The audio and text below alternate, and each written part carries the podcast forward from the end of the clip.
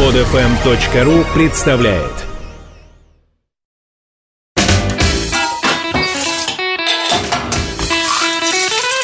Мужчина на кухне.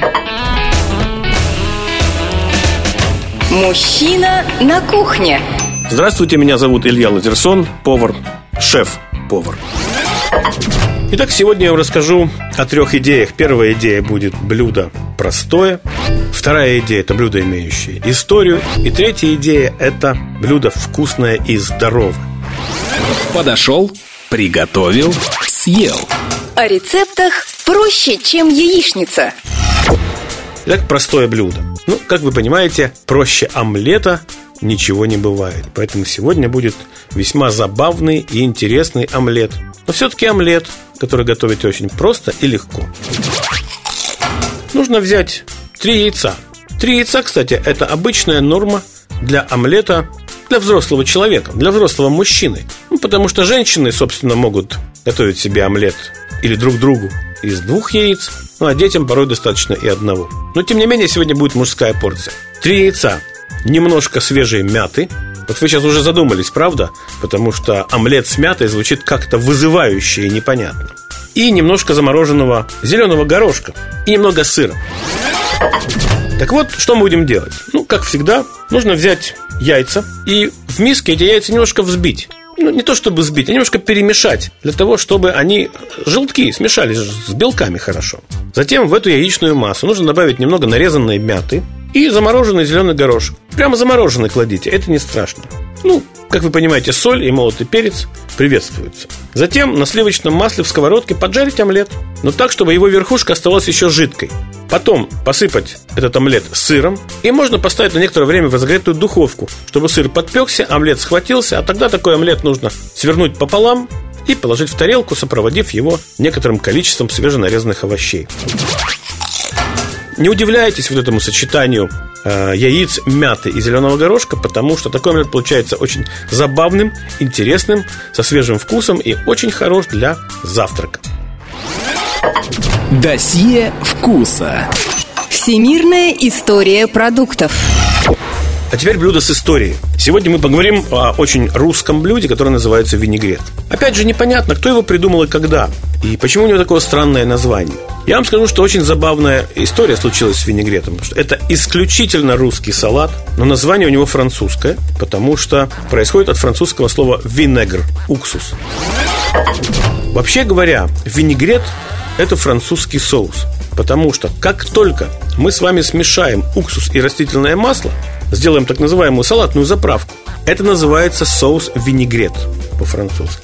А поскольку наш отечественный винегрет заправляется именно такой смесью растительного масла и уксуса, его так и назвали, этот салат, винегрет. То есть, повторяю, блюдо русское, а название французское, что еще раз подтверждает утверждение о том, что русскую ресторанную кухню и отчасти домашнюю кухню придумали французы.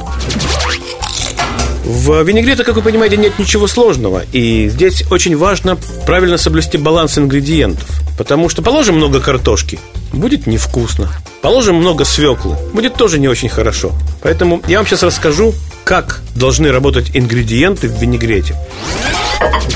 Давайте с вами примем количество соленых огурцов в винегрете за единицу. Потому что не удивляйтесь, соленые огурцы являются, по сути, главным ингредиентом винегрета. Это кислый салат должен быть. Итак, количество соленых огурцов примем за единицу. Тогда отварной картошки кладем 2 третьих, отварной свеклы кладем 2 третьих, отварной моркови кладем 1 третью. Если вы хотите положить зеленый горошек из банки, кладите его уже по вкусу, но не больше, чем картошки или свеклы. И зеленый лук, которым заправляется салат, тоже кладите уже по собственному вкусу. То есть вот какие важные моменты следует понимать при приготовлении винегрета. Есть не вредно. И полезное бывает вкусным.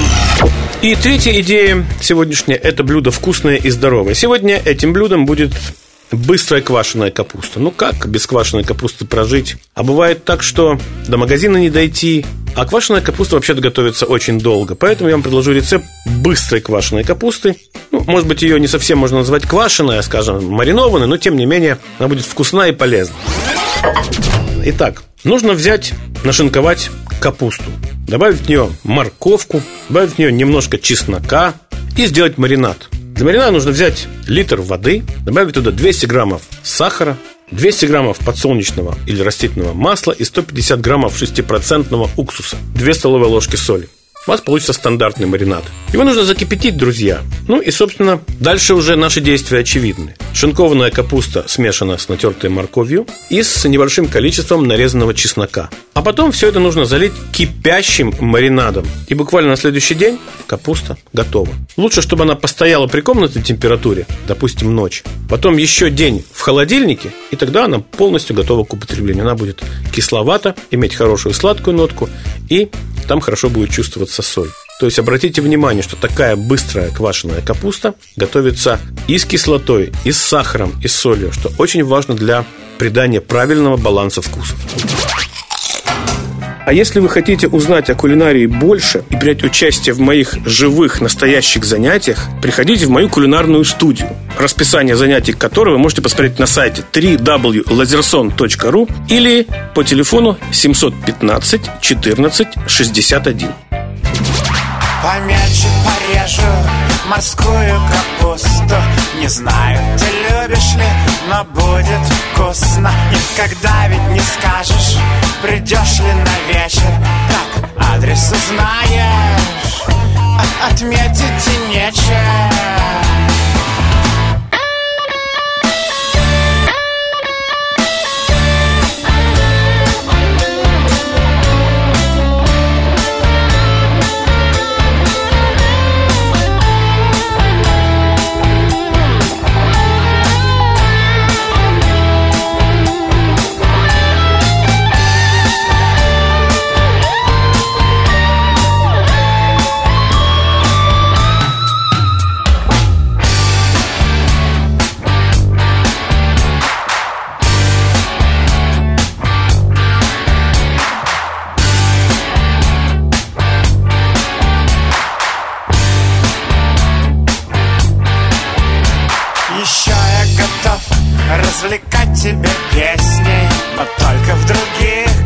всегда интересней Там смотрят кино и целуются пусто.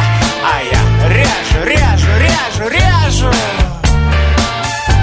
Морскую капусту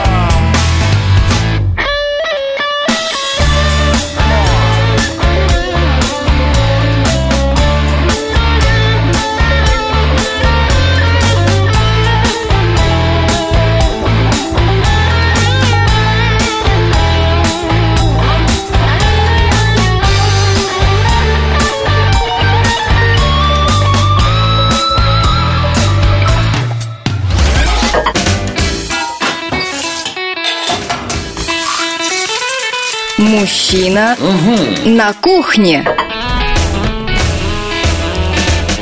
Мужчина на кухне.